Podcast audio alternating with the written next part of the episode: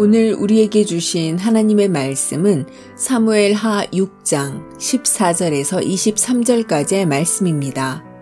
다윗이 여호와 앞에서 힘을 다하여 춤을 추는데 그때에 다윗이 배 에봇을 입었더라. 다윗과 온 이스라엘 족속이 즐거이 환호하며 나팔을 불고 여호와의 궤를 메어오니라.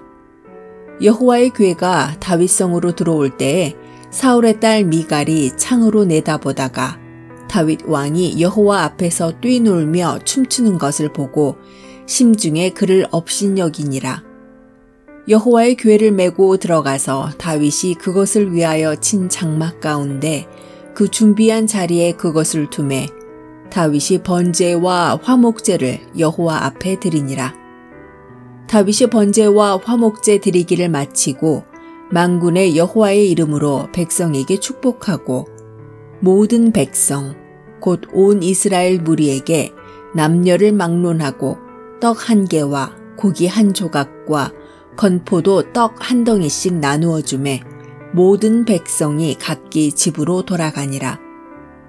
다윗이 자기의 가족에게 축복하러 돌아오매 사울의 딸 미갈이 나와서 다윗을 맞으며 이르되 이스라엘 왕이 오늘 어떻게 영화로우신지 방탕한 자가 염치 없이 자기의 몸을 드러내는 것처럼 오늘 그의 신복의 계집종의 눈 앞에서 몸을 드러내셨도다 하니 다윗이 미갈에게 이르되 이는 여호와 앞에서 한 것이니라.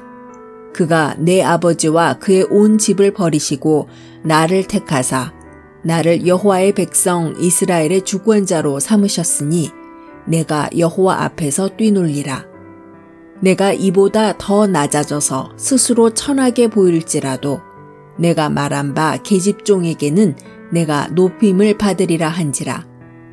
그러므로 사울의 딸 미갈이 죽는 날까지 그에게 자식이 없으니라. 아멘.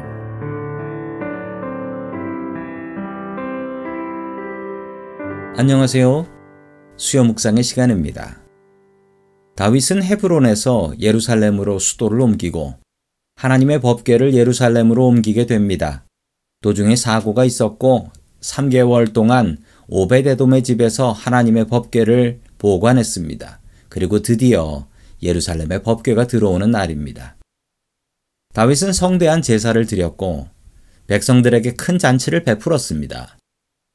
다윗은 백성들 앞에서 춤을 추며 기뻐했습니다. 누가 백성인지 누가 왕인지 구별도 안 되는 춤을 추었습니다. 왕의 품격에 전혀 맞지 않는 행동이었죠. 이 광경을 사울의 딸이며 다윗의 아내인 미갈이 봤습니다. 그리고 다윗에게 쫓아와서 한바탕 퍼붓습니다. 왕이 채통을 내려놓고 건달패처럼 옷을 벗고 춤을 추면 어떻게 합니까? 늘 근엄했던 아버지 사울왕을 보고 자란 미갈에게 다윗의 이런 행동은 좀 충격적인 일이었습니다. 이 두 부부는 아주 크게 싸웁니다. 그 싸운 내용이 성경에 기록될 정도로 큰 싸움이었습니다. 다윗은 화가 나서 이렇게 이야기합니다. 내가 왕으로 채통 없는 것은 사실이요. 그러나 하나님께서는 당신 집안 무너뜨리고 나를 택해서 왕으로 세워주셨소. 그러니 내가 어떻게 하나님을 찬양하지 않을 수가 없소? 다윗의 행동이 옳다고만은 볼 수가 없습니다. 왕은 채통을 지키는 편이 낫지요. 그러나 여기서 비교가 되는 것은 다윗과 미갈의 하나님의 말씀에 대한 태도입니다. 미갈은 분명히 아버지에게서 공주로 사는 법을 잘 교육받았습니다. 그러나 미갈에게 정말 부족한 것이 있었는데 미갈은 하나님의 말씀이 예루살렘 성에 들어오는데 그것을 멀리서 아무 느낌 없이 쳐다만 보고 있었다라는 것입니다. 반대로 다윗은 너무 기뻐서 옷을 벗고 춤을 추는 실수를 저지를 정도로 하나님의 말씀이 귀하고 즐거웠습니다. 미갈은 하나님의 말씀이 귀하지 않았습니다. 자기 아버지 사울왕이 그랬듯이 말씀을 사모하는 마음이 없었습니다. 미갈은 가정교육을 아주 잘 받은 공주였습니다. 그러나 신앙교육은 제대로 받지 못한 여자였습니다. 하나님께서는 가정교육을 제대로 받지 못했지만 신앙교육을 제대로 받은 다윗을 사랑하셨습니다. 성도 여러분, 하나님께서는 우리의 외모와 재산과 능력을 보지 않으십니다. 그런 것들은 하나님 앞에 하찮은 것들이기 때문입니다. 하나님께서는 우리의 믿음을 보십니다. 외모를 가꾸기 전 우리의 중심에 있는 믿음을 키우는 성도님들 될 수 있기를 주의 이름으로 간절히 축원합니다.